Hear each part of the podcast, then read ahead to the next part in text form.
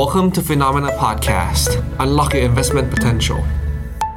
สวัสดีครับ สวัสดีครับต้อนรับคุณผู้ชมเข้าสู่รายการข่าวเช้า Morning Brief นะครับ สรุปข่าวสำคัญเพื่อไม่ให้คุณพลาดทุกโอกาสการลงทุนครับ วันจันทร์ที่ 17 พฤศจิกายนนะครับ มาเจอกับเรา 2 คน ผมปั๊บจุรติขันติพะโล และพี่แบงค์ใช้นนท์รักการจันนันท์ครับ สวัสดีครับพี่แบงค์ครับ ครับ สวัสดีครับปั๊บครับ ครับอะเรามาติดตามกันนะครับ สัปดาห์นี้ก็ถือว่าเป็นสัปดาห์สุดท้ายของเดือนพฤศจิกายนแล้วนะครับ เรากำลังจะเข้าสู่ช่วงของเดือนใหม่ ซึ่งในเดือนธันวาคมเนี่ยก็มีหลายปัจจัยนะครับที่ต้องติดตามมาต่อ โดยเฉพาะอย่างยิ่งประเด็นเรื่องของการประชุมจากธนาคารกลางสหรัฐนะครับแล้วก็มีความกังวลของตลาดด้วยนะครับเกี่ยวกับเรื่องของเศรษฐกิจที่ส่งสัญญาณชะลอตัวอ่าซึ่งปิดท้ายสัปดาห์สุดท้ายเนี่ยสินทรัพย์ต่างๆ จะเคลื่อนไหวในทิศทางไหนนะครับวันนี้เราจะพาคุณผู้ชมไปติดตามกัน แล้วก็เมื่อสุดสัปดาห์ที่แล้วเนี่ยก็ถือว่าเป็นเทศกาลช้อปปิ้งของสหรัฐอเมริกา ปรากฏว่า Black Friday ปีนี้นะครับตัวเลขยอดการจับจ่ายใช้สอยของชาวอเมริกันเดินหน้า ขึ้นมาทุบสถิติใหม่นะครับ แต่ระดับกว่า3.5 แสนล้านบาทเลยทีเดียวนะครับ ก็ถือว่าเป็นตัวเลขที่ปรับตัวเพิ่มขึ้นมาอย่างต่อเนื่อง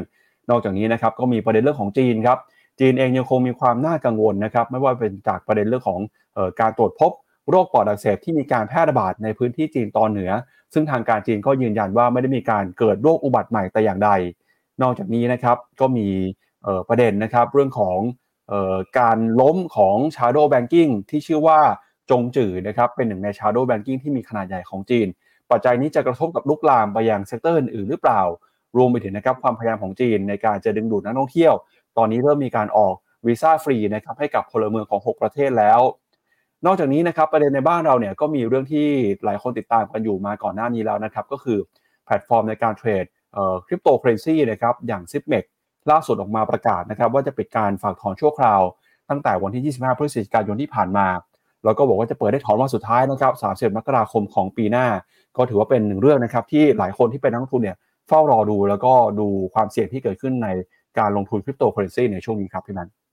ก่อนอื่นเลยนะครับพาคุณผู้ชมไปดูกันก่อนครับกับตัวเลขสรุปนะครับผลความเคลื่อนไหวของสินทรัพย์ต่างๆ ในรอบสัปดาห์ที่ผ่านมาว่าเป็นอย่างไรบ้างนะครับ เดี๋ยวไปดูกันทีละสินทรัพย์นะครับ เริ่มต้นกันกับภาพรวมก่อนครับ สัปดาห์ที่แล้วนะครับเป็นสัปดาห์ที่หุ้นครับอาจจะมีการย่อลงมาบ้างในบางตลาดนะครับ แต่ถ้าหากว่าไปดูเนี่ยหุ้นในตลาดใหญ่อย่าง S&P 500 นะครับหุ้นตลาดสหรัฐ แล้วก็ดัชนีสำคัญก็ยังปรับตัวบวกขึ้นมาได้เล็กน้อยนะครับ Emerging Market Bond ครับราคาปรับตัวบวกขึ้นมานะครับราคาทองคำบวกขึ้นมาได้ประมาณ 1%สินทรัพย์ที่ปรับตัวอ่อนค่าลงมาเนี่ยก็มีค่าเงินดอลลาร์น้ำมันนะครับแล้วก็หุ้นของสหราชอาณาจักรครับครับปั๊บต่อรวดไปก่อนเลยครับ เดี๋ยวสรุปให้ครับ ได้ครับอะเราก็จะเห็นว่าเอ่อ year to date นะครับหนึ่งในตลาดหุ้นที่ปรับตัวบวกขึ้นมาได้ค่อนข้างดีเนี่ยก็คือตลาดหุ้นของญี่ปุ่นนะครับปัจจุบันจนถึงเอ่อจากต้นปีจนถึงตอนนี้นะครับให้ผลตอบแทน 28%ครับแล้วก็ไปดูต่อนะครับที่รายตลาดบ้างครับดาวโจนส์นะครับสัปดาห์ที่แล้วบวกขึ้นมา 1.3% S&P 500 บวกขึ้นมา 1%ส่วนดัชนีตลาดหุ้นของยุโรปนะครับบวกขึ้นมา 0.9% NASDAQ บวก 0.9 หุ้นจีนสัปดาห์ที่แล้วก็บวกขึ้นไม่ได้นะครับ China A share บวกขึ้นมา 0.6 หุ้นของ MSCI X Japan ครับบวกขึ้นมา 0.4 ตลาดหุ้นที่ปรับตัวติดลบไปสัปดาห์ที่แล้วเนี่ยก็คือตลาดหุ้นไทยครับหุ้นไทยเนี่ยติดลบไปหลุด 1,400 จุดนะครับร่วงลงไปสัปดาห์ที่แล้ว 1.3% China A share ลบไป 0.8 นะครับหุ้นของเวียดนามสัปดาห์ที่แล้วก็ดูไม่ค่อยดีสักเท่าไหร่ ถ้าดูผลตอบแทนนะครับในปีนี้หนึ่งในตลาดหุ้นที่ให้ผลตอบแทนสูงที่สุดอันดับต้นๆของโลกก็คือตลาดหุ้นสหรัฐนะครับดัชนี NASDAQ Year to Date ให้ผลตอบแทน 36%ครับ แล้วถ้าไปดูกันต่อนะครับในราย sector ครับก็มีกลุ่ม Healthcare นะครับกลุ่ม Consumer Staple กลุ่ม Communication นะครับที่ผลตอบแทนเป็นบวกอยู่ แล้วก็ที่บวกลงมาน้อยสุดเนี่ยคือ Utilities นะครับบวกขึ้นมาได้ประมาณ 0.6%ครับพาคุณผู้ชมไปดูต่อนะครับกับภาพของรายดัชนีบ้างครับว่าในสัปดาห์ที่แล้ว ตลาดหุ้นสหรัฐนะครับหุ้นตัวไหนมีผลตอบแทนเป็นอย่างไรนะครับ ถ้าไปดูผลตอบแทนวีค สัปดาห์ที่ผ่านมานะครับหุ้นในกลุ่มเทคโนโลยียังคงบวกอยู่นะครับไม่ว่าเป็น Microsoft Meta บวกขึ้นมา 2% Netflix บวกขึ้นมา 2.7 นะครับ Amazon บวกขึ้นมา 2.8 แล้วก็ Tesla บวกขึ้นมา 1.4 ส่วน Nvidia นะครับเริ่มเห็นแรง Take Profit เกิดขึ้นหลังจากที่รายงานผลประกอบการออกมาค่อนข้างจะสดใสนะครับสัปดาห์ที่แล้วหุ้นของ Nvidia ติดลบไป 3.5%มาดูกันต่อเลยนะครับที่สไตล์การลงทุนบ้างครับ ถ้าไปดู equity performance นะครับ by investment style ครับก็จะเห็นว่าหุ้นในกลุ่ม quality stock นะครับยังคงให้ผลตอบแทนที่ค่อนข้างจะ outperform ในสัปดาห์ที่แล้ว โดยปรับตัวบวกขึ้นมานะครับ 1.2% growth stock large cap หุ้นในกลุ่มโมเมนตัมกลุ่ม value เนี่ยบวกขึ้นมาได้ประมาณ 1%เอ่อกันเกือบทุก sector เลยนะครับ แล้วก็หุ้นในกลุ่มบล็อกเชนครับจากราคาของคริปโตเคอเรนซีที่ค่อนข้างสดใสในสัปดาห์ที่ผ่านมา ก็ปรับตัวบวกขึ้นมาต่อนะครับกลุ่มบล็อกเชนบวกขึ้นมา 10% Cyber Security บวกขึ้นมา 2% กลุ่มที่ดูเหมือนว่าจะ underperform หน่อยก็มีกลุ่ม Semiconductor นะครับที่ราคาอาจจะไม่เปลี่ยนแปลงมากนะกับสัปดาห์ก่อนหน้านี้ ไปดูกอง REIT บ้างครับอกอง REIT นะครับกอง REIT สิงคโปร์ให้ผลตอบแทนเพิ่มขึ้นมา 1.3%ครับกอง REIT สหรัฐบวกขึ้นมา 0.9 ส่วนกอง REIT ไทยเนี่ยอาจจะตามหลังหน่อยติดลบไป 2.1 แล้วก็ไปดูค่าเงินนะครับค่าเงินดอลลาร์ครับสัปดาห์ที่แล้วค่าเงินดอลลาร์อ่อนค่าไปแต่เงินบาทนี่อ่อนค่ามากกว่าดอลลาร์นะครับเงินบาทอ่อนค่าไปประมาณ 0.8%เมื่อเปรียบเทียบกับค่าเงินดอลลาร์ ค่าเงินที่แข็งค่าขึ้นมาคือค่าเงินปอนด์นะครับ ค่าเงินเยนเอ่อค่าเงินหยวน แล้วก็มีค่าเงินเยนของญี่ปุ่นที่แข็งค่าขึ้นมาเล็กน้อยด้วยครับ แล้วก็อันนี้เป็นอัตราการเปลี่ยนแปลงนะครับของเอ่อผลตอบแทนพันธบัตรรัฐบาลครับ จะเห็นว่าบอลยูอายุ 10 ปีของสหรัฐนะครับ สัปดาห์ที่แล้วเดินหน้าปรับตัวบวกขึ้นมาได้ประมาณ3 basis point ครับ ส่วนบอลยู2ปีเนี่ยก็ยังบวกขึ้นมาเช่นกันนะครับ ส่วนใหญ่เนี่ยบอลยูยังให้ผลตอบแทนที่เป็นบวกอยู่ในสัปดาห์ที่ผ่านมานะครับ อันนี้ก็เป็น ความเคลื่อนไหวของสินทรัพย์ต่างๆนะครับในรอบสัปดาห์ที่ผ่านมาครับเดี๋ยวชวนที่แบงค์ไปดูหน่อยแล้วมีอีกเรื่องหนึ่งที่ต้องติดตามกันนั่นคือการประกาศงบนะครับก็ส่วนใหญ่เนี่ยบริษัทขนาดใหญ่ประกาศงบกันไปหมดแล้วครับที่พอจะมีเหลืออยู่บ้างนะครับก็มีหุ้นในกลุ่มเทคของจีนครับอย่างผินตัวตัวประกาศวันอังคาร มีวันพุธนะครับมี Snowflake มี Salesforce แล้วก็วันพฤหัสก็อาจจะมีบริษัทเอ่อค้าปลีกอย่างโครเกอร์ของสหรัฐนะครับส่วนสัปดาห์นี้ก็น่าจะเป็นสัปดาห์ท้ายๆและที่ตลาดจะติดตามกันกับตัวเลขของผลประกอบการ ก่อนที่จะกลับมาประกาศอีกครั้งหนึ่งนะครับ หลังปีใหม่ครับ ครับผม สวัสดีทุกคนนะครับ สวัสดีคุณอุฟุสวัสดีท่านเซอร์ท่านเซอร์หูหมีมีซับตลกดีนะฮะชื่อน่ารักดี คุณไอเฮียหลี คุณอีเก้ คุณนาที คุณบุปผา สวัสดีนะครับ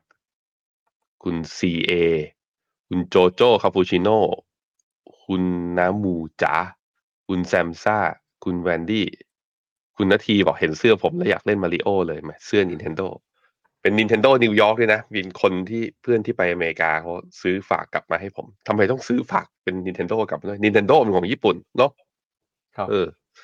ฮะ มี คุณสมชัยถามว่าจะดูคลิปย้อนหลังการเทรดแบบใช้เทคนิค แบบ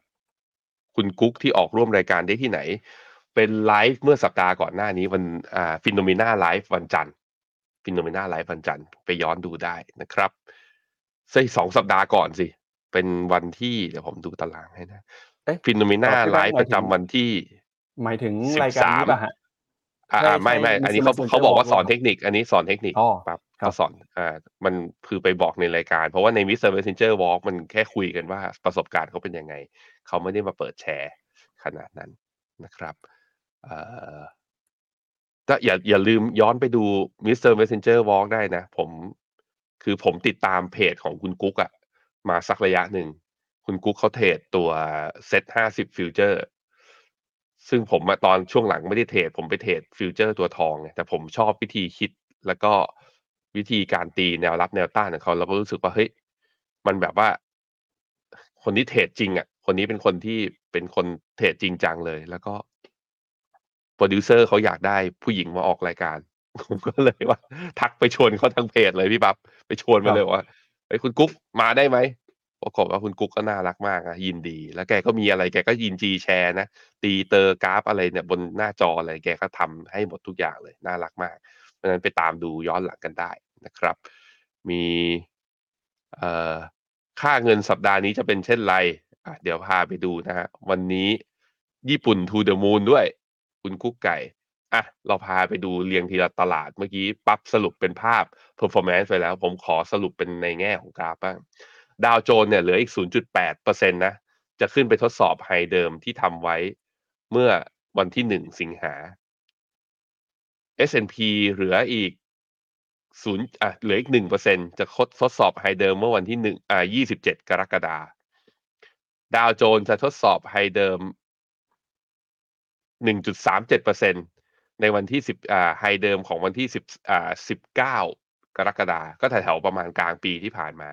กำลังจะขึ้นไปทดสอบแล้ว เพราะฉะนั้นแนวนี้น่าสนใจครับ วัดใจมากๆว่า สัปดาห์นี้ตลาดหุ้นอเมริกาทั้งสามตลาดดีดขึ้นมาแล้ว จะสามารถผ่านไฮเดิมได้หรือไม่ ซึ่งต้องบอกว่าสำหรับผมนะสำหรับคนเทรดสั้นนะ ผ่านยาก เพราะว่างบตัวใหญ่ ๆ ออกกันแทบจะหมดแล้ว ไม่เหลือปัจจัยในการกระตุ้น ยกเว้นแต่ว่าตลาดอยากเอาขึ้นอะลากขึ้นเป็นทางเดียวไปเรื่อยๆ ซึ่งก็ต้องลองดูนะเนี่ย ขึ้นมาตั้งแต่ตอนวันที่ 26 ตุลาอะผมลากเป็นอัพไซด์ให้ดูนะ ขาขึ้นของรอบนี้ของดาวโจนส์ก็ไม่ได้ก็โหดอยู่ระดับหนึ่ง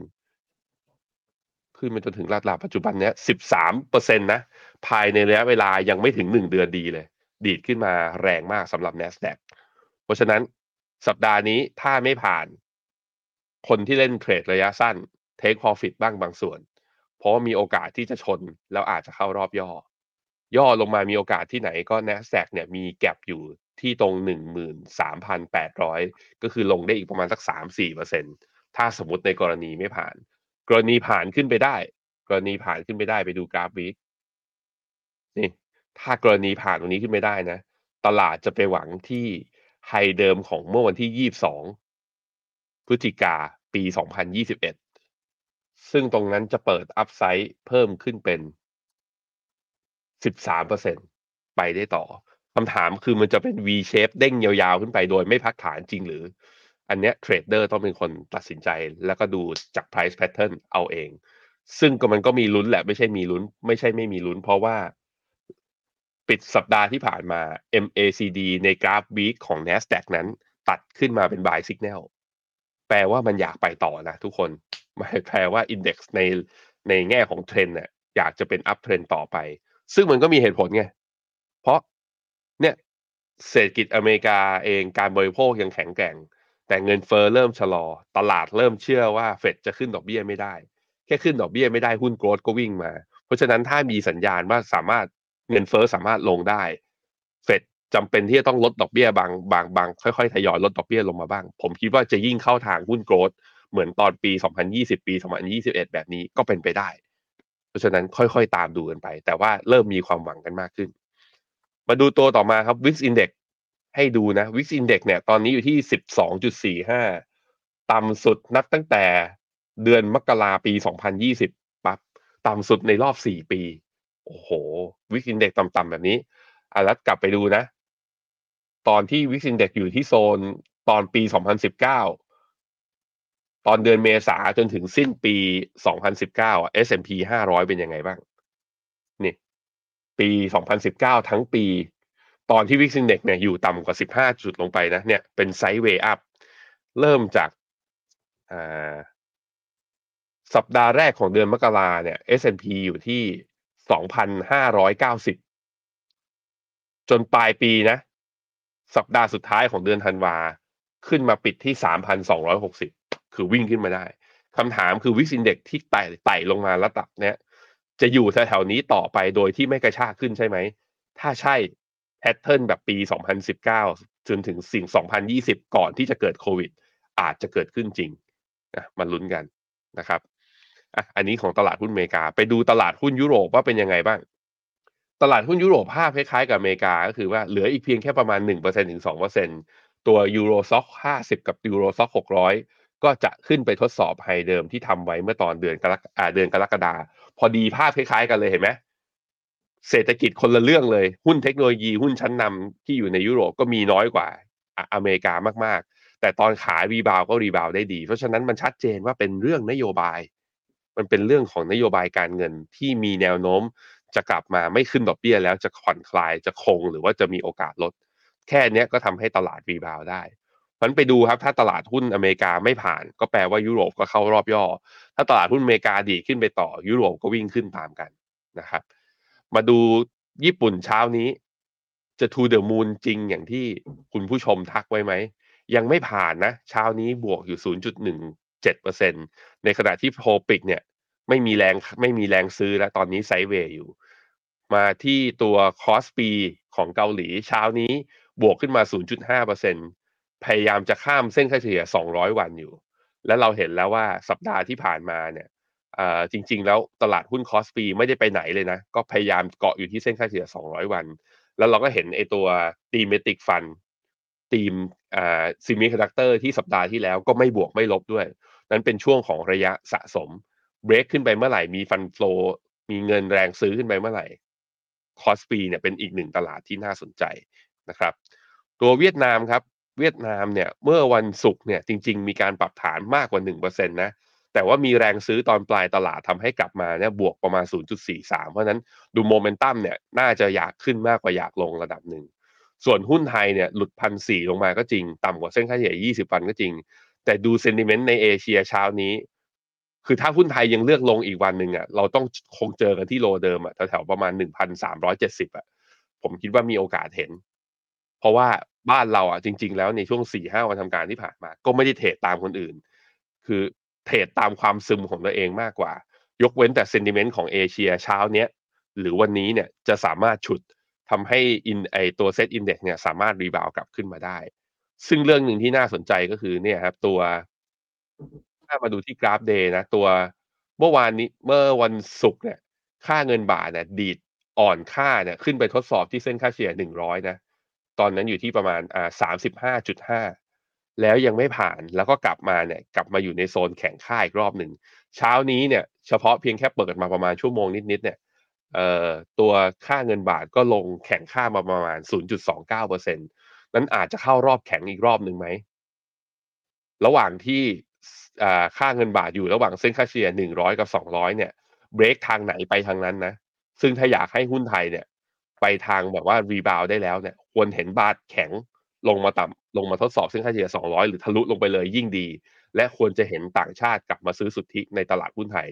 ซึ่งต้องบอกว่าที่ผ่านมามันเป็นแค่ความฝันนะ เป็นแค่ความหวังความจริงยังไม่ปรากฏ อย่างเดือนนี้ทั้งเดือนเลยต่างชาติขายมาแล้ว 13,000 ล้านนะครับอะพี่ป๊อบครับ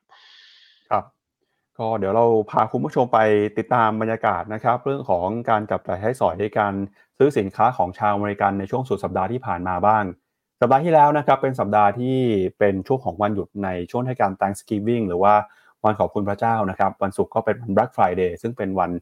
ลดราคาสินค้าชาวอเมริกันก็ไปช้อปปิ้งกัน แล้วก็ลากยาวต่อเนื่องมาจนถึงวันจันทร์นะครับก็คือวัน Cyber Monday นะครับหรือว่าเทศกาลลดสินค้าพวกอิเล็กทรอนิกส์สินค้าออนไลน์ต่างๆ ด้วย ตัวเลขของวันศุกร์เนี่ยออกมาแล้วนะครับ ปรากฏว่ายอดการใช้จ่ายในช่วงของเทศกาล Black Friday สหรัฐในปีนี้ เติบโตขึ้นมาทำสถิติใหม่นะครับ 9,800 ล้านเหรียญสหรัฐ คิดเป็นเงินไทยก็ประมาณ 350,000 ล้านบาทนะครับ โดยตัวเลขของปีนี้เติบโตขึ้นมาประมาณ 7.5%นะครับ เมื่อเทียบกับปีก่อน แต่อย่างไรก็ตามเนี่ยยังต้องมารอดูตัวเลขของวันนี้อีกหนึ่งวันนะครับ ก็คือวันไซเบอร์มันเดย์ว่าจะเป็นยังไง ก่อนที่จะปิดฉากเทศกาลช้อปปิ้งยิ่งใหญ่ที่สุดของปีนี้นะครับ สำนักข่าว CNBC นะครับรายงานข้อมูลจาก Adobe Analytics บอกว่าการจับจ่ายใช้สอยการซื้อสินค้าในเทศกาล Black Friday นะครับปีนี้เนี่ยเติบโตขึ้นมา 7.5%ครับเมื่อเทียบกับปีที่แล้ว แล้วก็ทำสถิติใหม่ 9,800 ล้านเหรียญเกือบ 350,000 ล้านบาทนะครับซึ่งถือว่าเป็นหนึ่งสัญญาณที่บ่งชี้ว่าชาวอเมริกันเนี่ยกำลังเลือกกลับมาจับจ่ายใช้สอย แล้วก็ซื้อสินค้า ลดราคาในโลกออนไลน์กันมากขึ้น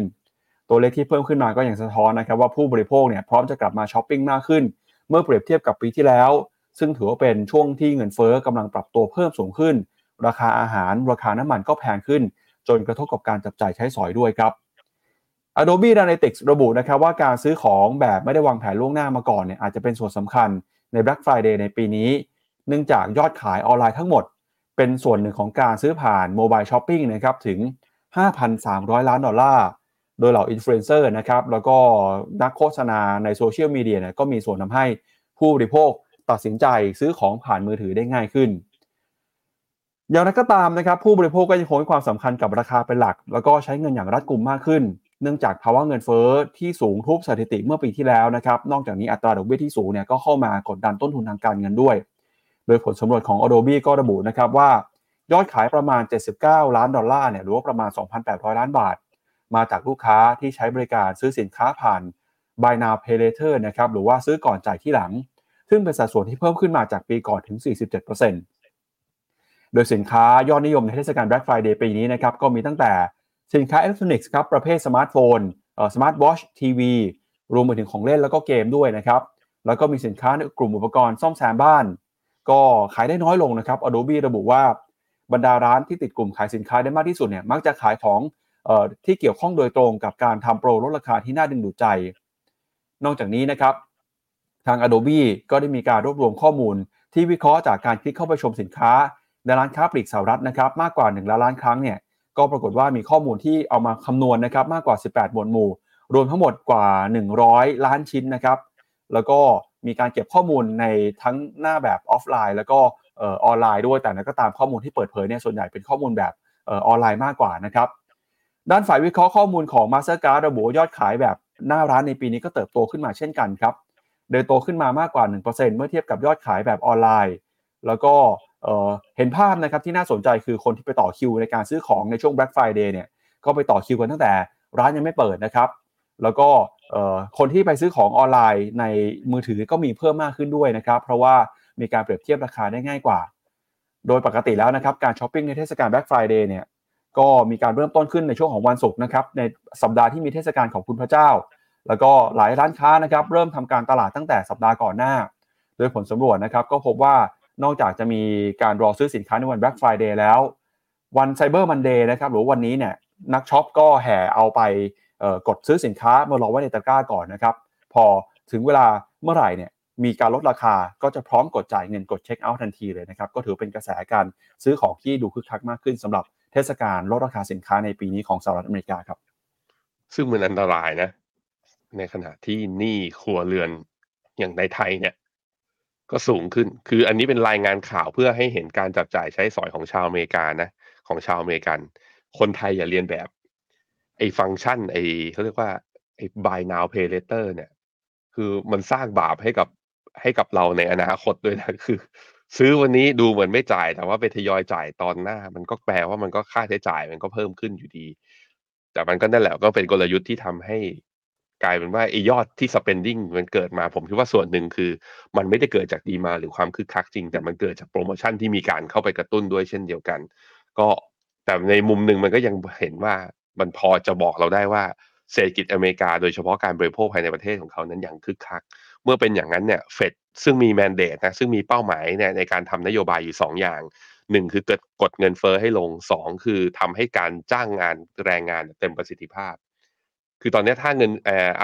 อัตราตัวแรงงานเนี่ยยังแข็งแกร่งการบริโภคยังโอเคเพราะนั้นเฟดก็อาจจะต้องทำอย่างที่ตัวเองทำมาตลอดในช่วงตั้งแต่ต้นปีเลยก็คือส่งสัญญาณชัดเจนไปว่า เงินเฟอ้อที่ลงมายังประมาทไม่ได้ นั้นแมสเซจที่เราจะได้ยินจากเฟดเนี่ย จากสมมุติว่าถ้าเนี่ยเศรษฐกิจหลังจากนี้ไปจนถึงคริสต์มาสนะ เรายังเห็นการจับจ่ายใช้สอยที่คึกคักอย่างเงี้ย ผมเชื่อว่าเฟดจะยังใช้โทนนี้อยู่ก็คือว่า ยังไม่แย้มบอกกับตลาดว่าตัวเองจะลดดอกเบี้ย เพราะไม่งั้นมันจะเป็นการส่งสัญญาณที่ทำให้การกระตุ้นการความคึกคักในการจับจ่ายใช้สอยจะยิ่งเยอะมากเกินไป แล้วอาจจะยิ่งไปส่งผลทำให้เงินเฟ้อแบบว่ารีบาวกลับมาได้อีกทีหนึ่งนะครับ ครับงั้นเดี๋ยวเราไปดูหน่อยครับว่ายอดขายสินค้านะครับ ถ้าดูผ่านตัวเลขยอดค้าปลีกของสหรัฐอเมริกา ในเดือนที่ผ่านมาเนี่ยเป็นยังไงบ้างเราก็จะเห็นว่าตอนนี้นะครับยอดขายสินค้าเริ่มเห็นสัญญาณชะลอตัวลงจากช่วงครึ่งปีแรกนะครับโดยเดือนล่าสุดเนี่ยมีอัตราการเติบโตอยู่ที่ระดับร้อยละ 4.1 ครับ แล้วก็อันนี้เป็น City Economic Surprise นะครับซึ่งเป็นดัชนีที่วิเคราะห์ถึงแนวโน้มครับการเติบโตแล้วก็มุมมองของนักเศรษฐศาสตร์ที่มีต่อ เศรษฐกิจนะครับก็จะเห็นว่าถ้าไปดูเนี่ยในระดับโลกอยู่ที่ระดับ 12 ส่วนของสหรัฐอเมริกานะครับอยู่ที่ระดับ 33 ซึ่งถือเป็นตัวเลขที่สูงกว่าทั้งของยุโรปแล้วก็ของจีนด้วยนะครับพี่แบงค์อืมครับผมแต่จะเห็นว่าประมาณสักสัปดาห์สองสัปดาห์ที่ผ่านมาตัวเลข Economic Surprise Index ของอเมริกานั้นมีการตัวเลขมันลดลงนะ จากประมาณเนี่ยเอ่อเท่าไหร่วะจากประมาณ 40 ในย่อลงมาเหลือ 33 ก็แปลว่าคือตัวเลขมันเซอร์ไพรส์ในทางดีอะลดลง แต่ในแง่แน่แต่แน่นอนว่าตัวระดับดัชนีที่สูงกว่าประเทศอื่นๆ ก็แสดงว่าเศรษฐกิจอเมริกาเนี่ย คือยังดูดีกว่าที่ยุโรปแล้วก็ยังดูดีกว่าที่จีนนะครับ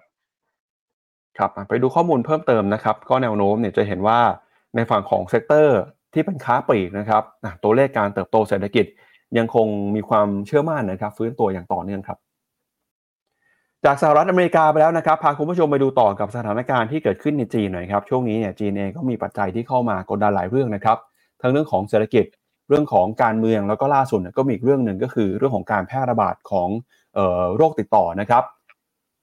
จากสัปดาห์ที่แล้วที่เราเคยแจ้งให้กับคุณผู้ชมทราบไปว่า ที่จีนเนี่ยเขามีการตรวจพบโรคระบบทางเดินหายใจ มีผู้ป่วยตัวเลขเพิ่มขึ้นมาอย่างรวดเร็วเลยนะครับจนหลายคนกังวลว่าจะมีโรคระบาด โรคอุบัติใหม่เกิดขึ้นในจีนหรือเปล่า จนทาให้องค์การอนามัยโลกต้องออกมาเรียกร้องนะครับให้จีนมีการส่งข้อมูลให้ตรวจสอบ และจีนเองก็ให้ความร่วมมือเป็นอย่างดีครับมีการส่งข้อมูลให้กับองค์การอนามัยโลกทำให้สุดท้ายแล้วเนี่ยก็ได้ข้อสรุปนะครับว่า ตอนนี้ที่จีนครับไม่ได้มีการตรวจพบเชื้อโรคอุบัติใหม่แต่อย่างใด แต่ก็เป็นการป่วยนะครับจากเรื่องของออภาวะอากาศที่เปลี่ยนแปลงการเปลี่ยนแปลงฤดูกาลแล้วก็รวมไปถึงนะครับ เรื่องของออตัวเลขที่เพิ่มขึ้นหลังจากปีที่แล้วเนี่ยจีนที่เขามีการล็อกดาวน์กันอย่างแน่นหนา พอตัวเลขเพิ่มขึ้นมาเมื่อเปรียบเทียบกับปีที่แล้ว ตัวเลขก็เลยดูเหมือนว่ามีการเปลี่ยนแปลงอย่างมีนัยสำคัญครับ โดยหลังจากที่ทางการจีนนะครับออกมาเปิดเผยรายงานว่ามีการตรวจพบการแพร่ระบาดของโรคระบบทางเดินหายใจตามโรงเรียนแล้วก็โรงพยาบาลนะครับทำให้องค์การอนามัยโลกเนี่ยต้องออกมาออขอให้มีการตรวจสอบนะครับ จนทางการจีนก็ ส่งข้อมูลครับแล้วก็นำไปสู่ข้อสรุปว่าไม่ได้มีการตรวจพบโรคอุบัติใหม่ในจีนแต่อย่างใด โดยจีนตอนนี้นะครับก็กำลังเผชิญกับการแพร่ระบาดของโรคระบบทางเดินหายใจในฤดูหนาวนะครับหลังจากที่จีนมีการยกเลิกมาตรการโควิด เมื่อเดือนธันวาคมของปีก่อน โดยยอดผู้ป่วยเนี่ยก็ปรับตัวเพิ่มขึ้นมาโดยเฉพาะอย่างยิ่งในเด็กนะครับทางพื้นที่ตอนเหนือของจีนแล้วก็กรุงปักกิ่ง แล้วก็มีมณฑลเหลียวหนิงนะครับซึ่งมีการรายงานว่าผู้ป่วยเนี่ยต้องต่อคิวรักษา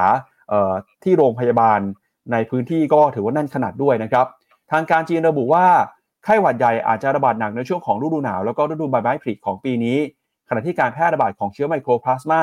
ซึ่งเป็นสาเหตุของโรคปอดอักเสบยังคงสูงในบางพื้นที่ของจีนนะครับพร้อมกับเตือนความเสี่ยงที่จะมีการกลับมาแพร่ระบาดของโควิด -19 ด้วย ซึ่งความกังวลการแพร่ระบาดรอบใหม่นี้เกิดขึ้นมาทั่วโลก หลังจากที่มีรายงานออกมาบ่งชี้นะครับว่ามีความเสี่ยงแล้วก็เตือนให้เฝ้าระวังโรคอุบัติใหม่ ซึ่งเป็นส่วนหนึ่งของ International Society for Infectious Disease นะครับระบุว่าพบกลุ่มก้อนการแพร่ระบาดของโรคทางเดินหายใจในจีน แล้วก็เรียกร้องให้จีนมีการเปิดเผยข้อมูล เกี่ยวกับโรคบอดอักเสบนะครับที่ยังไม่ได้รับการวินิจฉัย ซึ่งจีนเนี่ยก็ระบุว่าที่ผ่านมาก็มีความพยายามในการรับมือนะครับแล้วก็บอกเรื่องนี้ไม่ได้เป็นโรคอุบัติใหม่แต่อย่างใด โดยข้อความมาตรฐานที่ใช้เตือนในการตรวจพบเชื้อนะครับก็มีการระบุว่า ตอนนี้เนี่ยมีโรคปอดอักเสบนะครับที่ยังไม่ได้รับการวินิจฉัย พอองค์กรที่ออกมาเตือนหลายคนก็กังวลว่าเอ๊ะภาพมันจะไปซ้ำกับช่วงที่มีการแพร่ระบาดของโควิดหรือเปล่านะครับ โดยก่อนหน้านี้นะครับทางองค์การอนามัยโลกเนี่ยก็มีการตั้งคำถามเกี่ยวกับความโปร่งใสของจีน ในการตรวจสอบนะครับการแพร่ระบาดของโควิด -19 ตั้งแต่ในช่วงของ 3-4 ปีที่ผ่านมา หลังจากนั้นจีนก็เข้าสู่มาตรการโควิดเป็นศูนย์แล้วก็มีการตรวจสอบมีการคุมเข้มอย่างหนักจนนำไปสู่ผลกระทบทางเศรษฐกิจ ผลกระทบทางการเมืองนะครับ อย่างไรก็ตามเนี่ยจีนก็ไม่สามารถต้านทานกระแสคัดค้านได้จนนำไปสู่การเปิดเมืองในที่สุด แล้วก็ปล่อยให้มีการแพร่ระบาดนะครับแต่ก็สามารถควบคุมได้เนื่องจากปัจจุบันเราก็มีวัคซีนนะครับแล้วก็มีวิธีการรักษาโควิดที่มีประสิทธิภาพมากขึ้น แต่พอมาปีนี้นะครับพอมีการตรวจพบตัวเลขผู้ติดเชื้อโรคปอดเพิ่มขึ้นมาอีก โลกก็ไม่ได้ไว้วางใจนะครับทำให้มีการจี้ให้จีนออกมาเปิดเผยข้อมูล พอจีนออกมาเปิดเผยข้อมูลเนี่ยถ้าทำให้หลายคนเริ่มมีความสบายใจมากขึ้นครับพี่แบงค์อืมครับผม หวังว่านะมันจะไม่ใช่อุบัติการระบาดโรคใหม่ อะไรอีกแบบนี้อีกนะ พอแล้วขอเจอแค่ตัวเดียว ขอเป็นอย่างนั้นไปนะฮะตลาดหุ้นจีนเช้านี้เป็นยังไงอะเปิดมาแล้วมาดูที่หน้าจอผมนะห่างเสงเปิดมาบวก 0.08%อยู่บวกเพียงแค่ 10 จุดอยู่นะตอนนี้ ในขณะที่ H share เนี่ย เปิดมาบวกแป๊บเดียวครับ ตอนนี้ลบแล้ว ตอนนี้มีแรงซื้อเข้ามาไอ้ยมีแรงขายเข้ามา ในขณะที่ CSI 300 เช้านี้ยังไม่ได้เปิด ก็จะเห็นว่ากลายเป็นว่า จีนยังดูแบบว่า pattern ของตัวกราฟตลาดหุ้นจีนเนี่ยยังไม่ได้กลับมาเป็นขาขึ้นได้นะ rebound ก็ไม่สามารถที่จะตี high ของลูกอื่นได้ แต่ว่าในช่วงนับตั้งแต่เอ่อเข้าเดือนพฤศจิกามาเนี่ย จะเห็นว่ายก low ขึ้นมาแล้ว คือถ้าตัวกราฟเนี่ยฮั่งเส็งไม่หลุดต่ำกว่า 17,200 ลงมา อาจจะมีโอกาสที่จะกลายเป็นช่องเป็น sideway up จุดนี้อาจจะเป็นจุดต่ำสุดของรอบได้ แต่เพียงแต่ว่าต้องรอสัญญาณครับทุกคนเราเราห้ามซื้อเพราะถูก ถ้าเราคิดว่าแบบว่าเราอยากจะซื้อทุกครั้งแล้วมีจุดเรียกว่ามีจุดเปลี่ยนของตลาดมีโมเมนตัมทุกครั้งนะยกเว้นแต่ว่าเงินคุณเย็นจริงๆอะซื้อตรงนี้รอได้สองปีรอได้ห้าปีอะซื้อไป แต่ถ้าเงินมีจำกัดอะก็ timing จังหวะในการลงทุนหน่อย ตรงเนี้ยผมคิดว่าตลาดหุ้นฮั่งเส็งและจีนยังไม่ confirm ว่ากลับเป็นขาขึ้นครับผม ครับก็อย่าเพิ่งไว้วางใจนะครับ เพราะว่ามีอีกหนึ่งเรื่องที่เข้ามากดดัน ความเชื่อมั่นต่อเศรษฐกิจจีน ก็คือมเรื่องของ shadow banking ครับล่าสุดนะครับในวันศุกร์ที่ผ่านมา มีธนาคารเงานะครับหรือว่า shadow banking ในจีนที่ชื่อว่าจงจือครับยื่นล้มละลายนะครับโดยระบุว่ามีกองหนี้ที่สูงถึง 460,000 ล้านหยวนเลยทีเดียวครับจงจือ Enterprise นะครับบริษัทจัดการกองทรัสต์หรือว่าธนาคารเงายักษ์ใหญ่ของจีนออกมาแจ้งต่อนักลงทุนนะครับว่า บริษัทกำลังจะล้มละลายครับพร้อมกับมีหนี้สินที่สูงถึงกว่า 460,000 ล้านหยวนหรือว่าประมาณ 2.29 ล้านล้านบาทเลยทีเดียวนะครับโดยจงจือ Enterprise Group ครับซึ่งเป็นบริษัทจัดการกองทัพหรือว่าธนาคารเงา รายใหญ่ในประเทศจีน ซึ่งมีเงินลงทุนภายใต้การจัดการประมาณ 1 ล้านล้านหยวนนะครับแจ้งต่อนักลงทุนว่าบริษัทกำลังจะล้มละลาย พร้อมกับหนี้สินที่สูงถึง 460,000 ล้านหยวน ซึ่งถือว่าเป็นคำเตือนนะครับที่เข้ามาจุดชนวนความกังวลอีกครั้งในธุรกิจภาคอสังหาริมทรัพย์ของจีน ที่ตอนนี้เนี่ยเริ่มจะกระจายตัวขยายไปสู่ภาคการเงินแล้วนะครับ โดยจดหมายที่จงเจือตั้งแจ้งถึงนักทุนวันที่ 23 พฤศจิกายนที่ผ่านมาออกมาระบุนะครับว่าแสดงความเสียใจแล้วก็ขอโทษนักลงทุนครับที่บริษัทนะครับไม่สามารถดำเนินธุรกิจต่อไปได้ โดยตอนนี้บริษัทมีหนี้สินรวมกันมากกว่า 420,000 ล้านหยวนนะครับถึง 460,000 ล้านหยวน โดยเมื่อเทียบหนี้สินรวมกับทรัพย์สินแล้วเนี่ยก็จะพบว่าจงจือมีหนี้สินมากกว่าทรัพย์สินประมาณ200,000ล้านหยวนครับ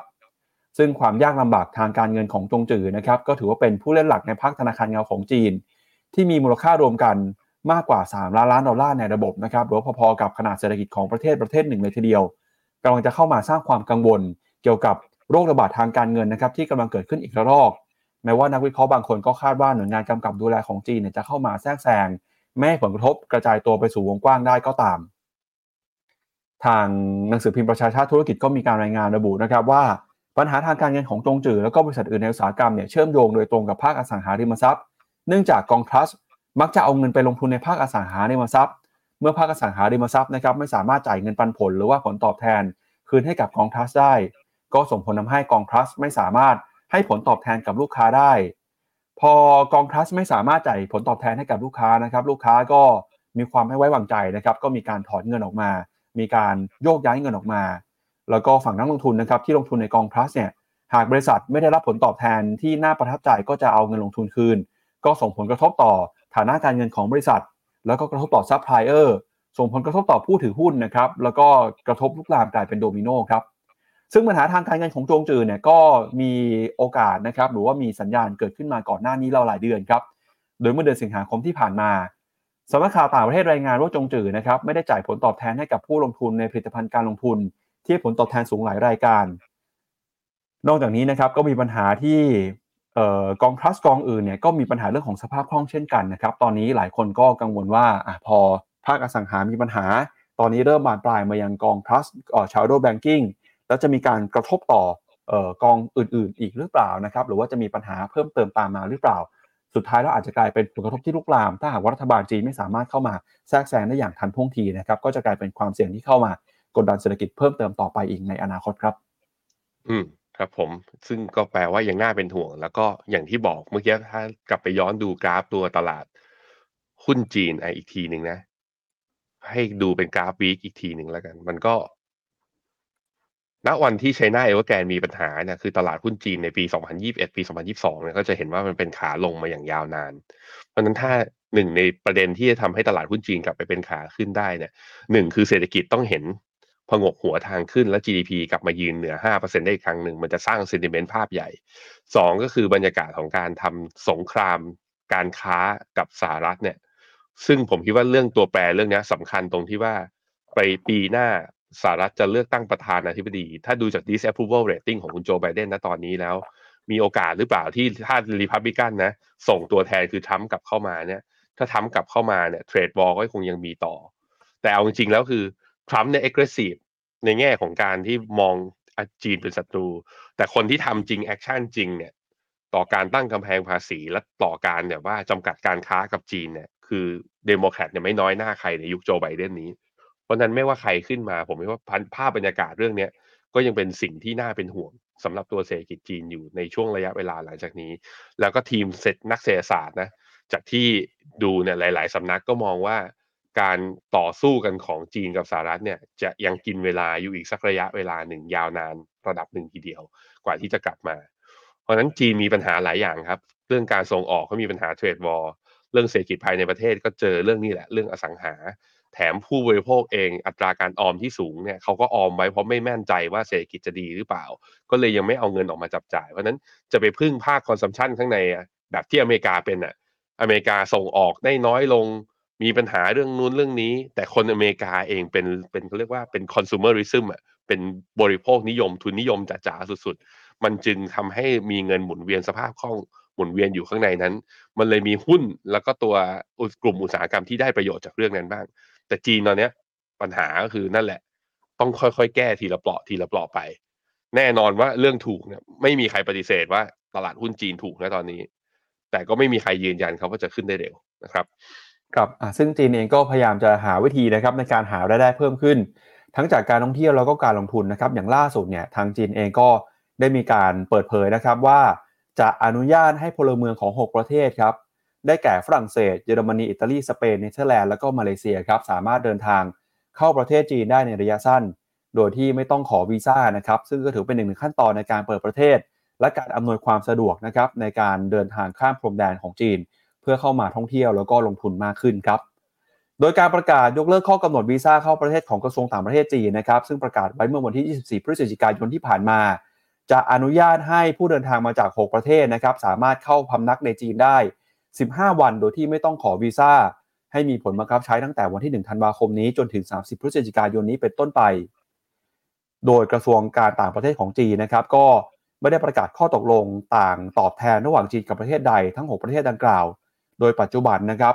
จีนก็ยังคงกำหนดให้ชาวจีนนะครับทั้ง 6 ประเทศนะครับ ก็ยังมีตัวเลขข้อมูลที่จะต้องออพูดถึงข้อกำหนดในการขอวีซ่าอยู่นะครับ โดยความเคลื่อนไหวล่าสุดเนี่ยเราก็จะเห็นนะครับว่ากระทรวงต่างประเทศของจีน ก็ตอนนี้เนี่ยเริ่มจะผ่อนคลายนะครับเรื่องของการเดินทางท่องเที่ยวในประเทศจีนมากขึ้น โดยปัจจุบันจีนได้มีการอนุญาตให้ผู้ผู้ที่ถือหนังสือเดินทางจากสิงคโปร์แล้วก็บรูไนเข้าวีซ่าในจีนได้โดยที่ไม่ต้องเข้าประเทศโดยที่ไม่ต้องขอวีซ่าเพียงฝ่ายเดียว โดยที่ชาวจีนยังคงต้องขอวีซ่าเข้าสิงคโปร์แล้วก็บรูไนก่อนหน้านี้นะครับญี่ปุ่นก็ได้รับการยกเว้นเข้าวีฟรีวีซ่าฟรีเช่นกัน แต่ก็ระงับไปนะครับในช่วงที่ จีนปิดประเทศเนื่องจากการแพร่ระบาดของโควิด แล้วก็ยังไม่ได้กลับมาฟื้นฟูความสัมพันธ์นะครับหลังจากที่จีนเปิดประเทศ โดยการยกเลิกข้อกำหนดวีซ่าเข้าประเทศจีนให้กับพลเมือง 6 ประเทศนะครับก็ถือเป็นความพยายามครั้งล่าสุด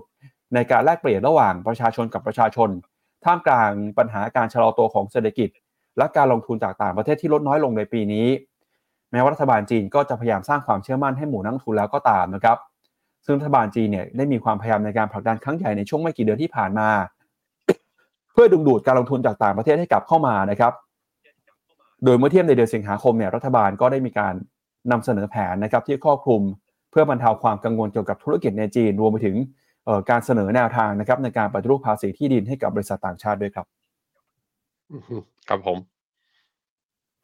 เดี๋ยวไปดูตัวเลขเศรษฐกิจจีนหน่อยนะครับพี่แบงก์ก็เป็นยังไงบ้างครับมา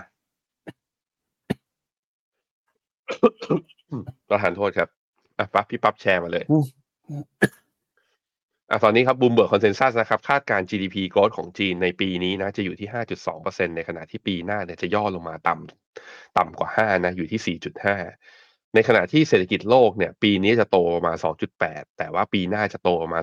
2.6 จริง ๆ แล้วปีนี้กับปีหน้าเนี่ยถ้าเป็นเคสเศรษฐกิจหลักที่โตจากหลังโควิดมาได้เนี่ย ปีหน้าจะเป็นปีที่ GDP ชะลอกันหมดเลย อ่าอย่างญี่ปุ่นเนี่ยปีนี้โต 1.7 ปีหน้าโต 1 อเมริกาปีนี้โต 2.3 ปีหน้าโต 1.1 จะมีไทยนี่แหละที่คือบูมเบิร์ก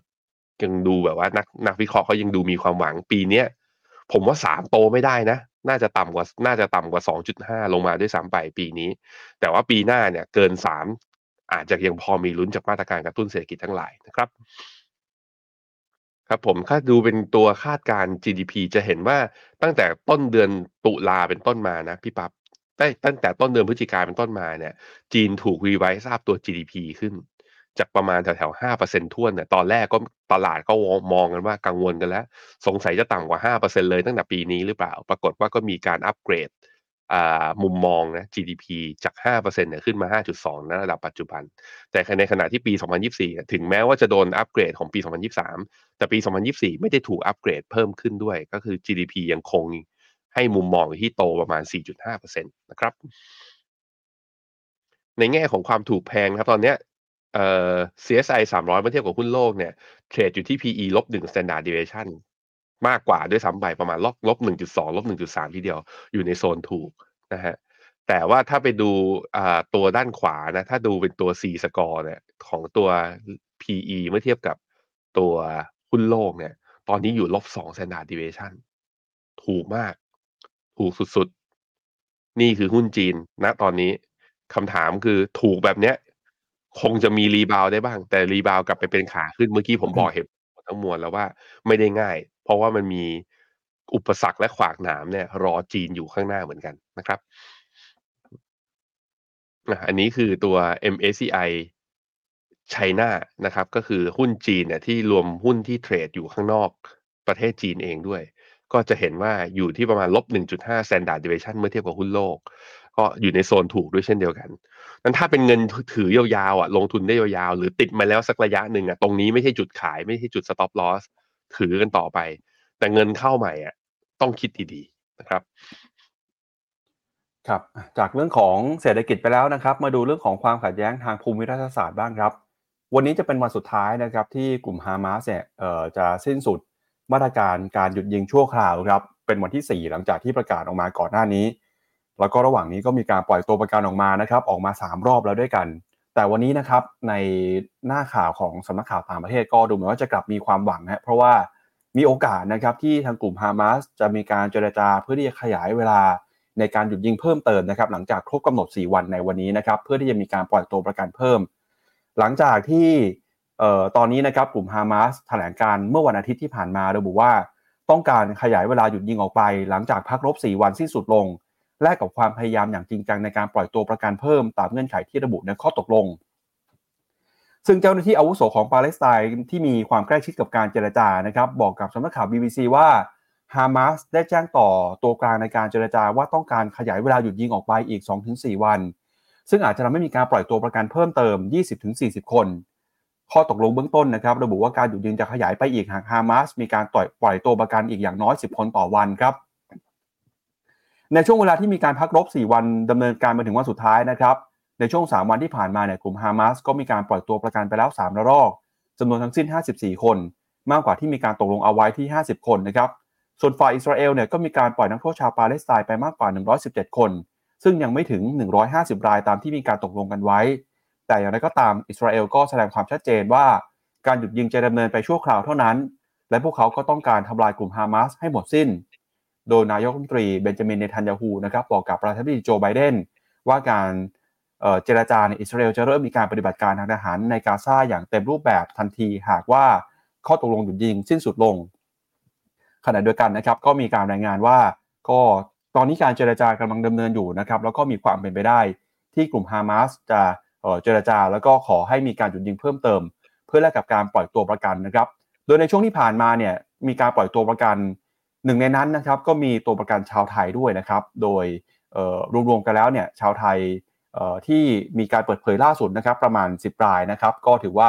ได้มีการปล่อยตัวไปแล้ว แล้วก็กำลังจะเดินทางกลับเข้ามาที่ประเทศไทยแล้วด้วยครับพี่แบงค์อือครับผม ก็มันยังเป็นแค่ข้อตกลงเพื่อการแลกตัวประกันนะ ผมคิดว่าฮามาสเองก็อาจจะมองในมุมนี้พี่ปั๊บเขาอาจจะมองว่า ถ้าปล่อยตัวประกันครบหมดทุกคนแล้วอะ แล้วจะโดนถล่มเยอะกว่านั้นไหม แต่ว่าเพื่อแลกกับว่าต้องคืออาจจะมีการเสียชีวิตและการสูญเสียจำนวนมากเนะอย่างน้อยๆหยุดยิงเนี่ย เพื่อบรรเทาอาการแล้วก็ทำให้คนในท้องถิ่นเนี่ย ได้คือบอกว่าได้รับการช่วยเหลือ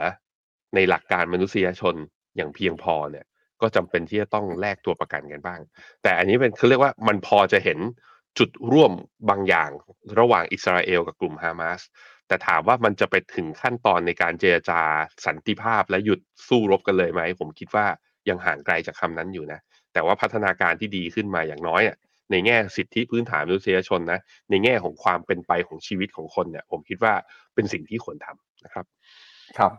ก็เดี๋ยวชวนพี่แบงค์อ่านคอมเมนต์คุณผู้ชมในเช้าวันนี้กันหน่อยนะครับ ก่อนที่ไปดูข่าวมีตั้งแต่เรื่องของ Zipmex นะครับ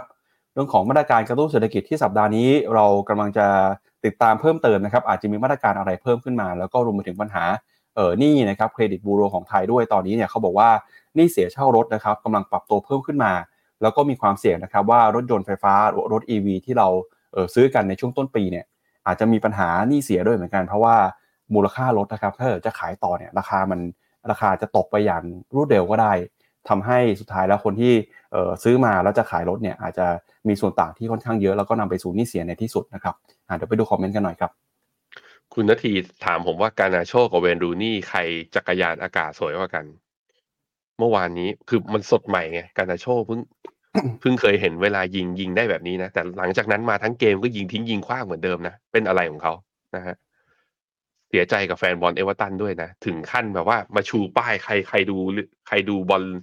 อ่าพรีเมียร์ลีกเมื่อวานบ้างเอเวอร์ตันแข่งกับแมนยูเขาชูป้ายโลโก้พรีเมียร์ลีกอะแล้วก็เขียนว่า corrupt โอ้โห ก็คือเพราะว่าเอเวอร์ตันเพิ่งโดนตัดแต้มไปนะฮะแล้วก็มีคนเริ่มไปแซวว่านี่ขนาดโดนไปแค่คดีเดียวนะ แล้วสโมสรอื่น ๆ ที่โดนหลายคดีจะเป็นยังไงบ้างอ้าวไม่รู้ เขายังไม่ได้ตัดสินว่าผิดไม่ผิดนะ ไปรอดูกันต่อนะครับ คุณ KDR กีตาร์ ขอราคาทองหน่อยว่าเป็นยังไงอะจริง ๆ ผมลืมจริง ๆ ด้วยทอง ทองมานะฮะวันนี้ นี่ ทองเช้านี้ดีดขึ้นมาเฉพาะตอนเช้าเลยนะ บวกขึ้นมาได้สิบจุดสี่เหรียญตอนนี้ขึ้นมาทะลุ high เดิมของเมื่อตอนอ่อวันจันทร์ที่ยี่สามตุลาทะลุขึ้นมาแล้วมาแล้วถ้าเป็นอย่างนี้ก็ไปลุ้นกันที่นี่เลย อันนี้เป็นกราฟ week อยู่โทษทีฮะเอาไปดูเป็นกราฟ day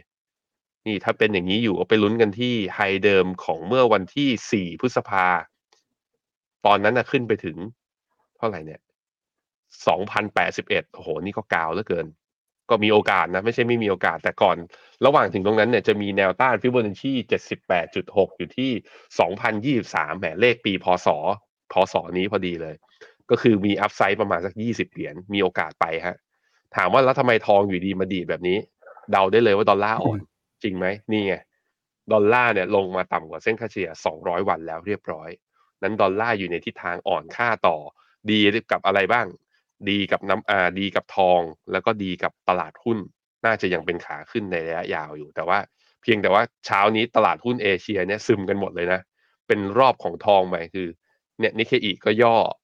ฮั่งเส็งก็ย่อ CSI 300 ของจีนเช้านี้เปิดมาลบมา 0.71%โอ้จีนยังไม่ฟื้นจริง ๆ นะฮะยังซึมลงอยู่ลูกเดียวเลย ในขณะที่ KOSPI ของเกาหลีใต้กับตัวไต้หวันเนี่ย เช้านี้เปิดเป็นบวกได้เล็กน้อย ก็ไม่ได้ถึงกับบวกเยอะมากเท่าไหร่นะครับไปดูคอมเมนต์ต่อนะฮะคุณกรอบบอกว่าช็อปปีใหม่กระจาย เดี๋ยวเงินเฟ้อจะพุ่งอีกนั่นแหละ มันคือสิ่งที่ทำให้อ่าผู้กำหนดนโยบายนะ ธนาคารกลางต่างๆเนี่ยยังไม่ประมาทกับเรื่องเงินเฟ้อ เพราะมันยังอยู่ในเทศกาลและเป็นไฮซีซั่นของการจับจ่ายใช้สอยด้วยนะครับ คุณอำนาจถามผมว่าเวียดนามใกล้เดินเครื่องแล้วหรือยังมาดูตลาดหุ้นเวียดนาม ตลาดหุ้นเวียดนามเนี่ยคือวันศุกร์เนี้ยได้ไส้เทียนที่ดูดีนะ ถ้าวันนี้เป็นแท่งสีเขียวแล้วกลับไปยืนเหนือเส้นค่าเฉลี่ย 20 วันได้จะดีมากๆ เพราะฉะนั้นถ้าตอบว่ามันเดินเครื่องได้หรือยังยังครับ แต่พอมันมีสัญญาณที่พอพร้อมจะรีบาวได้บ้างไหม ผมคิดว่ามีโอกาสนะครับ หรือลงถึงลงมานะเวียดนามอะลงมา ผมคิดว่าแถวแถวโซนโลเดิมแถวแถวโซนเนี้ยก็น่าซื้ออยู่ดีนะฮะเพราะฉะนั้นก็ไม่ค่อยไม่ค่อยเป็นห่วงเท่าไหร่สำหรับตลาดหุ้นเวียดนามนะครับ ในแง่ยาวๆนะในแง่สั้นๆ ก็อาจจะต้องรอจังหวะกันนิดหนึ่งเพราะว่าพยายามที่จะทะลุเส้นค่าเฉลี่ย 200 วันขึ้นไปแต่ว่าทะลุไม่ได้นะครับ มี คุณกุ๊กไก่ถามว่าแล้วน้ำมันนะจะมาไหม น้ำมันมันเหมือน reversal head and shoulder นะ มาดูที่ WTI สิ เนี่ย เป็นไหลนะ ไหล ตรงนิ้วชี้ตรงนี้เป็นหัว ไหลเนี่ยลงมาถึง 75 เหรียญ แล้วหัวคว่ำลงเนี่ย มันลงมาที่ 72 เหรียญ ตรงเนี้ยถ้าเริ่มมีแรงดีดกลับขึ้นมา แล้วทะลุผ่านเส้นค่าเฉลี่ย 200 วันขึ้นไปได้นะ มันจะกลายเป็น reversal head and shoulder ในกราฟ day อาจจะดีดได้แรง อาจจะดีดได้แรง แต่ว่า น้ำมันจะไปได้จริงเหรอฮะเศรษฐกิจจีนเองตัวจีนเองยังดูบรรยากาศอึมครึมแล้วที่ตลาดน้ำราคาน้ำมันเนี่ยร่วงมาณตอนนี้ก็เพราะว่ามองว่าความต้องการน้ำมันหรือว่าดีมานทางฝั่งเอเชีย โดยเฉพาะที่จีนเนี่ยยังไม่สดใสเท่าไหร่ เพราะฉะนั้นการดีดขึ้นมาก็น่าจะเป็นแค่ technical rebound ยังอาจจะยังไม่ยืนยันกลับมาเป็นขาขึ้นนะครับ ไปพี่ปั๊บครับครับอะไปดูเรื่องของ Zipmex กันหน่อยนะครับที่เปิดเผยออกมาเมื่อวันที่ 25 พฤศจิกายนที่ผ่านมาครับ หลังจากที่กลตนะครับที่มีการติดตามฐานะทางการเงินและสภาพคล่องของ s i p m e x ปรากฏว่า s i p m e x ไม่สามารถดำเอ่อดำดำรงเงินกองทุนนะครับ แล้วก็สภาพคล่องสุทธิหรือว่าเงินกองทุนได้ตามที่กฎหมายกำหนด ซึ่งตามข้อกำหนดของประกาศกรตนะครับ เรื่องหลักเกณฑ์เนี่ยทำให้ในกรณีที่ไม่สามารถดำรงเงินกองทุนได้ s i p m e x ต้องระงับการประกอบธุรกิจทุกประเภทจนกว่าจะดำรงเงินกองทุนได้ แล้วก็ได้รับอนุญาตจากกรตให้กลับมาดำเนินธุรกิจตามปกติ รวมไปถึงต้องมีการแจ้งลูกค้าให้ทราบเป็นลายลักษณ์อักษรด้วยนะครับ เกี่ยวกับการระงับการดำเนินธุรกิจทุกประเภทครับ โดยแผนการของกรตนะครับได้มีการสั่งการของประกาศทำให้ซิปเม็กซ์นะครับต้องดำเนินการนะครับ ไม่ว่าจะเป็นหนึ่งคือการยื่นแผนการแก้ไขปัญหา การดำรงเงินกองทุนต่อกรตการดำเนินการตามแผนแก้ไขปัญหา ขอไปคุณผู้ชมนะครับ แล้วก็มีการดำเนินการให้ลูกค้าสามารถถอนหรือว่าโอนย้ายเงินสินทรัพย์ สินทรัพย์นะครับแล้วก็ซิปเม็กเตรียมความพร้อมของระบบงานด้วย จนนำไปสู่การประกาศของ z i p m e x ในที่สุดนะครับเดี๋ยวอานเดี๋ยวรบกวนให้พี่แบงค์อ่านเรื่องของการประกาศของ z i p m e x ให้กับคุณผู้ชมทราบหน่อยนะครับว่าการประกาศระงับการซื้อขายแล้วก็การฝากสินทรัพย์ทุกประเภทนะครับ โดยทาง z i p m e x ก็อ้างคำสั่งของกรตนะครับก็บอกว่าบริษัทมีความจำเป็นต้องระงับการซื้อขายสินทรัพย์ดิจิทัล แล้วก็การฝากสินทรัพย์ทุกประเภทเป็นการชั่วคราว ให้มีผลตั้งแต่วันที่ 25 พฤศจิกายน เวลา 13 นาฬิกาก็คือผ่านไปแล้วนะครับ เมื่อวันที่ 25 ที่ผ่านมา โดยบอกว่าลูกค้ายังสามารถถอนเงินบาท แล้วก็สินทรัพย์ดิจิทัล ที่อยู่ใน Trade Wallet ผ่านทางหน้าเว็บไซต์ แล้วก็แอปพลิเคชันจนถึงวันที่ 31 มกราคมนะครับ อย่างไรก็ตามนะครับ กรณีของสินทรัพย์ดิจิทัลประเภทการซื้อขายได้อย่างเดียวหรือว่า Trade Only เนี่ยให้ติดต่อผ่าน Customer Support นะครับเพื่อดำเนินการถอน โดยหลังจากวันที่ 31 มกราคม เมื่อบริษัทระงับการถอนแล้วนะครับ ลูกค้าต้องติดต่อผ่าน Customer Support เท่านั้นนะครับ โดยสินทรัพย์ดิจิทัลอาจต้องใช้เวลาประมาณ 7-14 วันนะครับ ขั้นตอนการถอนจึงจะแล้วเสร็จครับ อืมครับผม ก็กรณีที่ลูกค้าทำรายการถอนสินทรัพย์ผ่านเจ้าหน้าที่ถึง customer support นะลูกค้าต้องเตรียมเอกสารประกอบในการยืนยันตัวตน แล้วก็พิสูจน์ความเป็นเจ้าของของตัวบัญชีด้วย งั้นก็แปลว่าอะไร มันแปลว่า ถ้าเรามีสินทรัพย์อยู่ใน Zipmex แล้วแต่ตอนนี้ยังเหลืออยู่นะ ทุกคนอยากแนะนำให้ไปเปิดลองดู ก็คือถอนให้มันจบๆตั้งแต่วันที่ 31 มกรานี่แหละพอหลังจากนั้นเนี่ยพอ customer support เนี่ยมันจะการถอนหรือเงื่อนไขการได้เงิน จะยุ่งยากมากขึ้น เพราะว่าต้องเตรียมเอกสารมากขึ้นนั่นเองนะครับอะตามนั้นถึงปิดไปหนึ่งเจ้าเดี๋ยวว่าเราก็เห็นแล้วนะว่าเจ้าใหม่ ๆ ที่กำลังจะเข้ามาก็มีอยู่เรื่อยๆ ด้วยเช่นเดียวกันครับ ครับเดี๋ยวเราไปดูเพิ่มเติมนะครับกับประเด็นเรื่องของเศรษฐกิจไทยกันต่อเลยนะครับ ก็มาดูนะครับ ตอนนี้เนี่ยสัปดาห์นี้จะมีการประชุมคอรมอแล้วหลายคนก็เฝ้ารอว่าทางรัฐบาลจะมีมาตรการอะไรออกมาเพิ่มเติมหรือเปล่า หนึ่งในมาตรการที่หลายคนเฝ้ารอดูก็คือช็อปดีมีคืนครับว่าปีนี้จะออกมาหรือเปล่านะครับ โดยนอกจากแผนนโยบายเงินดิจิตอลนะครับแล้วก็รวมไปถึงนโยบายกระตุ้นเศรษฐกิจผ่านการลดภาษีต่างๆ e-refund แล้วเนี่ยล่าสุดก็คือ นโยบายช็อปดีมีคืนนะครับที่มีข่าวนะครับประชาชาติธุรกิจรายงานว่า วันอังคารนี้นะครับที่ประชุมคอรมอกระทรวงการคลังอาจจะมีการเสนอให้ที่ประชุมพิจารณาเห็นชอบมาตรการ e-refund โดยประชาชนเนี่ยจะได้รับภาษีเงินจากการจับจ่ายใช้สอย รวมมูลค่ากว่า 50,000 บาท นอกจากนี้นะครับก็มีมาตรการท่องเที่ยวด้วยนะครับ มาตรการท่องเที่ยวเนี่ยก็จะกระตุ้นนะครับให้เกิดการท่องเที่ยว ในช่วงของปีใหม่นะครับแล้วก็อาจจะนำเงินค่าโรงแรมค่าที่พัก ค่าแพ็กเกจค่าตั๋วเครื่องบินต่างๆ มาใช้สิทธิ์นะครับในการลดหย่อนภาษีได้ด้วยนะครับ ซึ่งมาตรการนี้ก็เป็นความหวังนะครับในช่วงของปีใหม่นะครับในฝั่งของมุมมองนักวิเคราะห์นะครับก็ประเมินว่าโครงการต่างๆ เหล่านี้นะครับไม่ว่าเป็นโครงการ e d f หรือว่าช็อปดีมีคืนเนี่ยอาจจะมีโอกาสส่วนช่วยในการกระตุ้นเศรษฐกิจได้ โดยคาดว่าเงินนะครับอาจจะสะพัดในระบบเศรษฐกิจประมาณ2แสนล้านนะครับในช่วงที่มีมาตรการนี้ แต่ก็ตามนะครับก็ต้องจับตาดูกันต่อไป เพราะว่ามาตรการสำคัญที่หลายคนเฝ้ารอคือดิจิทัลวอลเล็ตหนึ่งหมื่นบาทเนี่ยก็กำลังจะอยู่ในช่วงของการพูดคุย แล้วก็หารือกับกฤษฎีกานะครับว่าจะสามารถผ่านออกมาเป็นกฎหมาย แล้วก็จะมีมาตรการในการหาเงินการกู้เงินอย่างไร ซึ่งเรื่องนี้หลายคนก็ทั้งมีฝั่งที่กังวล แล้วก็มีฝั่งที่มีความหวังนะครับ ว่ามาตรการนี้จะเข้ามาทำให้เศรษฐกิจไทยสามารถเติบโตได้มากขึ้นครับพี่แบงค์อือครับผมเอาละครับเดี๋ยวไปดูตัวเลขเศรษฐกิจของไทยกันหน่อยนะว่าเป็นยังไงบ้างในช่วงที่ผ่านมาครับครับ ตัวเลขล่าสุดนะครับ ก็ปีนี้นะครับนักวิเคราะห์จากบูมเบิร์กประเมิน ถ้าเกิดเป็น consensus ยังอยู่ที่ประมาณสักเกือบเกือบสามเปอร์เซ็นต์อยู่นะครับสองจุดเก้าห้าแต่ก็ต้องบอกว่าตอนนี้เนี่ยนักวิเคราะห์กำลังจะเริ่มมีการปรับประมาณการลง เดี๋ยวต้องมาดูว่าต่อไปจะเหลือเออถึง 3 หรือเปล่านะครับ แล้วก็ปีหน้าครับนักวิเคราะห์คาดว่าเศรษฐกิจไทยจะเติบโตได้ในระดับประมาณสัก 3.6%นะครับส่วนหุ้นไทยครับช่วงที่ผ่านมาหุ้นไทยก็ไม่รอนะครับลงไปก่อนแล้วครับล่าสุดเซ็นดี x ปิดทำการในวันศุกร์ที่ผ่านมาก็ ลงมาต่ำกว่าระดับ 1,400 จุดนะครับแนวโน้มหุ้นไทยจะเป็นอย่างไรเดี๋ยวชวนที่แบงค์ไปดูภาพของหุ้นไทยกันหน่อยครับ อือครับผมก็มาดูที่ตรงเมื่อกี้ก่อนเอาเอาเมื่อกี้ก่อนเอาในแง่ valuation นะ จริง ๆ แล้ว ตลาดหุ้นที่ถูก แข่งแข่งกันถูกอยู่นะตอนนี้มีอยู่สองตลาดคือจีนกับไทย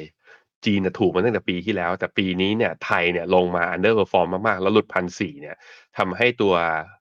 PE relative ของเราเมื่อเทียบกับหุ้นโลกเนี่ยลงมาแถวประมาณสอง standard deviation นะลงมาเหมือนกันเพราะฉะนั้นคำถามคือระหว่างของถูกในจีนกับของถูกในไทย อยากรู้คุณผู้ชมอยากได้อันไหนลองกดโหวตกันเข้ามาหน่อย ถ้าชอบแบบว่า ถ้าตอนนี้นะอยากซื้อไทยมากกว่ากดหนึ่งถ้าตอนนี้อยากซื้อจีนมากกว่ากดสองลองพิมพ์กันเข้ามาหน่อยเนี่ยเห็นกันมาหมดแล้วทั้ง valuation ทั้งภาพรวมเศรษฐกิจทั้งมุมมองทุกอย่าง ถ้าไม่อยากได้อะไรเลยกดศูนย์เข้ามานะฮะ อะแต่เนี้ยหุ้นไทยเนี่ยอยู่ในโซนถูก พอไปดูที่กราฟบ้าง มาวางแผนเทรดกันหน่อยว่าปิดสัปดาห์นี้เอาอยัางไง ตรงเนี้ยธงร้อยคนสิบจุดแปดของขึ้นขาลงนะคืออยู่ที่หนึ่งพันสามร้อยเก้าสิบสี่ตอนเนี้ยเมื่อวานศุกร์เนี่ยหุ้นไทยปิดที่หนึ่งพันสามร้อยเก้าสิบเจ็ดอีกสามเหรียญถ้าหลุดลงมาภาพจะคล้าย ๆ กับตอนรอบเดิม เพราะฉะนั้นถ้าหลุดลงมาเนี่ยสามพันหนึ่งพันสามร้อยหกสิบมีโอกาสทดสอบถ้าหนึ่งพันสามร้อยหกสิบยังเอาไม่อยู่นะ ผมคิดว่าเขา งานงานยาวและคราวนี้ผมมองที่ร้อยสองร้อยหกสิบเอ็ดจุดแปดคือหลุดพันสองลงมาเลยสำหรับผมนะสำหรับผม บางคนเขาอาจจะมองว่าที่แนวรับจิตวิทยาที่ประมาณพันสามร้อยเนี่ยอาจจะมีโอกาสมองสำหรับผมอะผมมองเป็น corrective wave แล้วก็ถ้าลงขนาดนี้ก็คือไหนๆก็อย่างเงี้ยขนาดนี้แล้วก็ลากลงมาให้สุดเลยดีกว่า เพราะฉะนั้นในแง่ของสัญญาณทางเทคนิค สัปดาห์นี้เป็นสัปดาห์ที่หุ้นไทยถ้าไปต่อไม่ได้เนี่ยเหนื่อยจริงๆฮะเพราะว่านี่ก็เป็นมันเป็นคล้ายๆเป็น flat pattern คือเริ่ม consolidate wave ตั้งแต่ตัวนี้แล้วเนี่ย นี้ก็ทำไฮไม่ได้ใช่ไหมนี่ เนี่ยแต่ว่าโลเดิมก็ยกขึ้นมาด้วยเช่นเดียวกัน เนี่ย เริ่มจะเป็นแฟลกเรามารอดูกันครับว่าหุ้นไทยยืนได้ไหมหนึ่งพันสามร้อยเก้าสิบสี่ยืนไม่ได้หนึ่งพันสามร้อยหกสิบหนึ่งพันสามร้อยหกสิบยืนไม่ได้อีก ผมคิดว่าพันสองมีโอกาสมีลุ้น ใครกดเท่าไหร่กันบ้างลองกดกันเข้ามานะครับ ครับส่วนใหญ่เนี่ยกดอะไรมาฮะพี่แบงค์สองหนึ่งกดไหลย้อนครับเขาบอกว่าเนี่ยแซมคุณแซมซ่าเขาบอกพี่ปั๊บเป็นกดไหลย้อนหรือเปล่าส่วนใหญ่กดสองมานะมีมีทั้งหนึ่งทั้งสองด้วย ซื้อทั้งสองอย่าง มีศูนย์มีศูนย์ด้วยคือไม่เอาเลย ไม่เอาทั้งคู่ คุณสิทธิชัยบอกว่าจีน เพราะว่ามีโอกาสมากกว่าในหลายมิติ คุณแซมซ่าบอกว่าติดทั้งดอยจีนทั้งไทย ส่วนใหญ่ที่กดมาก็กด มันมีหมดอะมีทั้งสองมีทั้งหนึ่งแล้วแต่ฮะ คุณครอกบอกว่า เราเป็นเมาเราไม่ชอบของถูก คือไปซื้ออะไรที่มันใกล้ไฮดีกว่าใช่ไหมครับก็เดี๋ยวก่อนจากกันไปนะครับ ช่วงนี้มีกอง IPO กำลังเข้ามาจดทะเบียน แล้วก็ให้นักทุนเนี่ยสามารถซื้อได้นะครับ เดี๋ยวมาดูหน่อยว่าช่วงสัปดาห์นี้มีกอง IPO ที่น่าสนใจอะไรเพิ่มเติมอีกครับพี่แบงค์วันนี้วันพรุ่งนี้ซื้อได้นะ กองทุนกรุงไทยธนทรัพย์ห้าสิบแปด เป็นกองทุนห้ามขายผู้ลงทุนรายย่อย ก็คือต้องลงทุนขั้นต่ำห้าแสนบาท แต่กองนี้น่าสนใจตรงที่ว่ามาลงทุนนะก็คือเอาเงินเนี่ยถ้าเราไปลงทุนเนี่ยเขาจะเอาเงินส่วนหนึ่งไปลง